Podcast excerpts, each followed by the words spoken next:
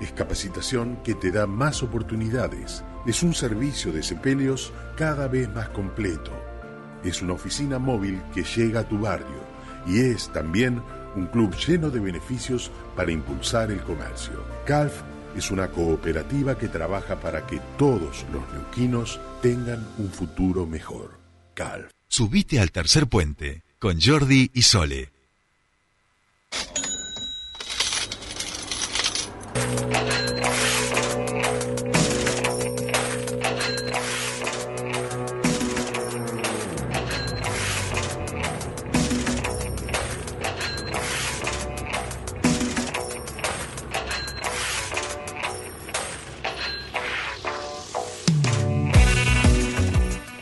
Bien, ya estamos aquí en Tercer Puente, último bloque, para hablar con nuestro queridísimo Fernando Spoliansky en nuestro bloque de economía. Fer, querido, muy buenos días, ¿cómo estás? Bienvenido a tu espacio. Hola Jordi, buen día para vos y la audiencia, muy bien.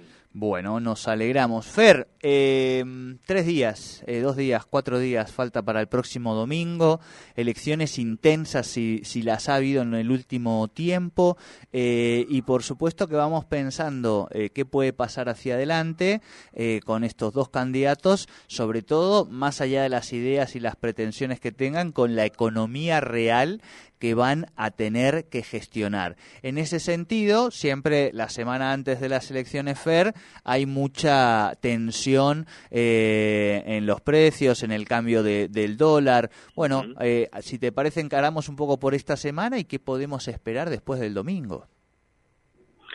Sí, bueno, efectivamente, no ha sido la excepción esta semana, ¿no?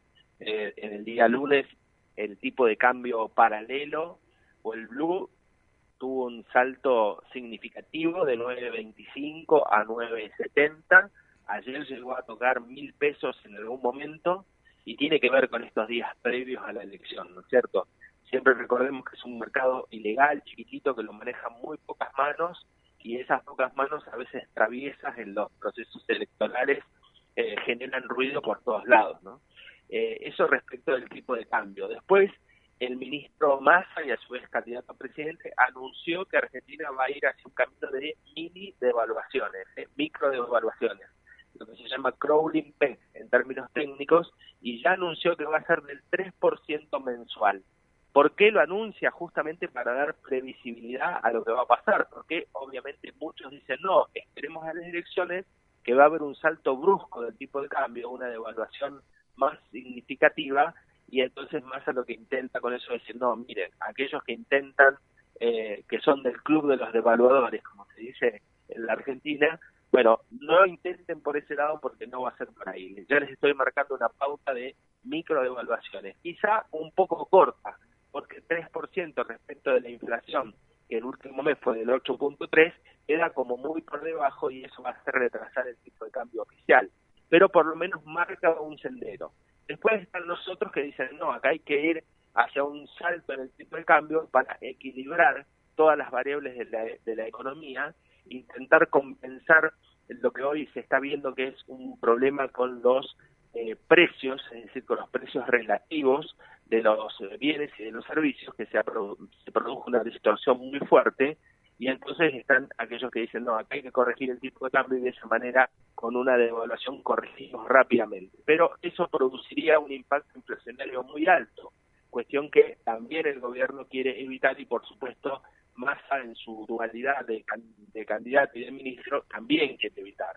Así que esas tensiones son las que estamos viendo esta semana, de acá al viernes las vamos a terminar de ver ya más explícitamente y por supuesto, una vez conocido el resultado y conocido quién va a ser el próximo presidente a partir del 10 de diciembre, entonces sí, ya seguramente estarán esperando los actores económicos, los agentes de la economía, estarán esperando las nuevas medidas, que yo creo que tienen que ser inmediatamente anunciadas, es decir, no se puede esperar al 10 de diciembre. Yo creo que el 20 de noviembre, el lunes, el feriado, el martes, ponele, ya debería, el que resulte ganador, eh, debería ya por lo menos los grandes rasgos de la economía que se viene, porque eso llevaría cierta tranquilidad a los mercados y evitaría una corrida de precios, una corrida cambiaria, bueno, una situación más complicada aún de la que tiene la economía argentina. Claro, eso sería en el, en el marco de lo ideal. Ahora vamos a ver, Fer, a tratar de imaginarnos, conociendo un poco a estos actores eh, y la realidad que les toca, eh, qué podría pasar, vamos a decir, no el lunes porque va a ser feriado, pero el martes, en el caso de que gane el ministro de Economía actual, Sergio Massa, y el martes en el caso de que gane el eh, candidato Javier Milei. Eh, entiendo que si gana Sergio Massa sería la situación eh, menos contractiva, menos, eh, traumática, traumática. Ahí va, ahí va, me gusta traumática. Menos traumática en el corto plazo, digo, vamos a decir el, ese, el martes, el post elecciones, pareciera que ese es el escenario. En el caso de Milei, como hay una mayor incertidumbre, entiendo que una señal fuerte al mercado podría ser o algún tipo de expresión o incluso el pedido de una reunión al propio Sergio Massa. Sí, claro, por supuesto. Eh, el escenario es efectivamente el que describí, ¿no es cierto? Un escenario de mayor tranquilidad y menor volatilidad si resultara electo Massa. ¿Por qué? Porque Massa es hoy el que conduce la Argentina, ¿no? Más allá de la figura presidencial de Alberto Fernández, hoy claramente y hace un tiempo a esta parte es claramente quien conduce, es quien tiene el vínculo con el Fondo Monetario, es que se junta con los distintos actores de la economía. Entonces, claramente, y por supuesto una vez electo con mucha más razón. ¿está? Entonces eso generaría cierta tranquilidad en, eh, en el mercado, por decirlo así, en forma más, ¿eh? Eh, más genérica. obviamente que si gana mi ley, eso no se produciría, porque efectivamente generaría mayor incertidumbre de qué es lo que va a hacer, si efectivamente va a poder hacer lo que ha manifestado en la campaña o no va a hacer nada de eso, pero eso va a generar incertidumbre. Y seguramente sí eh, se juntará con el actual ministro eh, Massa y definirán, delinearán los próximos días hasta que el próximo presidente asuma. Son dos escenarios distintos. Uno, a mi criterio, de mayor tranquilidad eh, y certidumbre, y el otro, un escenario mucho más volátil, de mucha incertidumbre y que ahí en eso el mercado es implacable va a tratar de sacar el mayor provecho en esos días que quedan hasta el 10 de diciembre lo más rápidamente posible y en la mayor proporción posible. Bien, bien, clarísimo. Eh, Fer, no son tantos eh, los días que quedan entre el 21 de noviembre y el 10 de diciembre. Son tres semanas, en economía es un montón, los mercados, todo lo que ya sabemos, pero no es tanto como cuando fue eh, en la elección anterior general de presidencia, donde en agosto estaba definido prácticamente el resultado hasta el 10 de diciembre. En ese proceso de, de agosto, digamos, hasta diciembre, la economía fue se lastimó mucho. Hubo un presidente que, no tomaba tipo ninguna decisión mientras este le iban pegando un golpe en el mercado cambiario muy importante. Y tal fue así que en un momento con el dólar a sesenta y pico eh, todos los medios le pedían al presidente electo vamos a decir que expresase algo como para tratar de acompañar o, o parar un poco la economía ¿Crees que se puede dar algún tipo de escenario así, donde esté muy volátil la economía y eh, el presidente electo, en este caso de que fuera Milei, eh, mire para otro lado, como con esta teoría de cuanto peor mejor, así yo asumo, digamos, con el quilombo hecho? Sí, puede ser, ¿no es cierto? Ya ha hecho manifestaciones en ese sentido, ¿no? Ha dicho, bueno, si hay una hiperinflación, más fácil mi proceso dolarizador de la economía, el peso no sirve para nada, es excremento, es decir, ha tenido manifestaciones, no hagan plazos fijos, ha tenido manifestaciones en ese sentido. Imagínate que de resultar electo, eso se potenciaría aún más, ¿no? Porque generaría eh, una situación de, bueno, lo dijo siendo candidato, ahora que estás electo, agarrémonos, ¿no? Pero la ventaja es que son pocos días.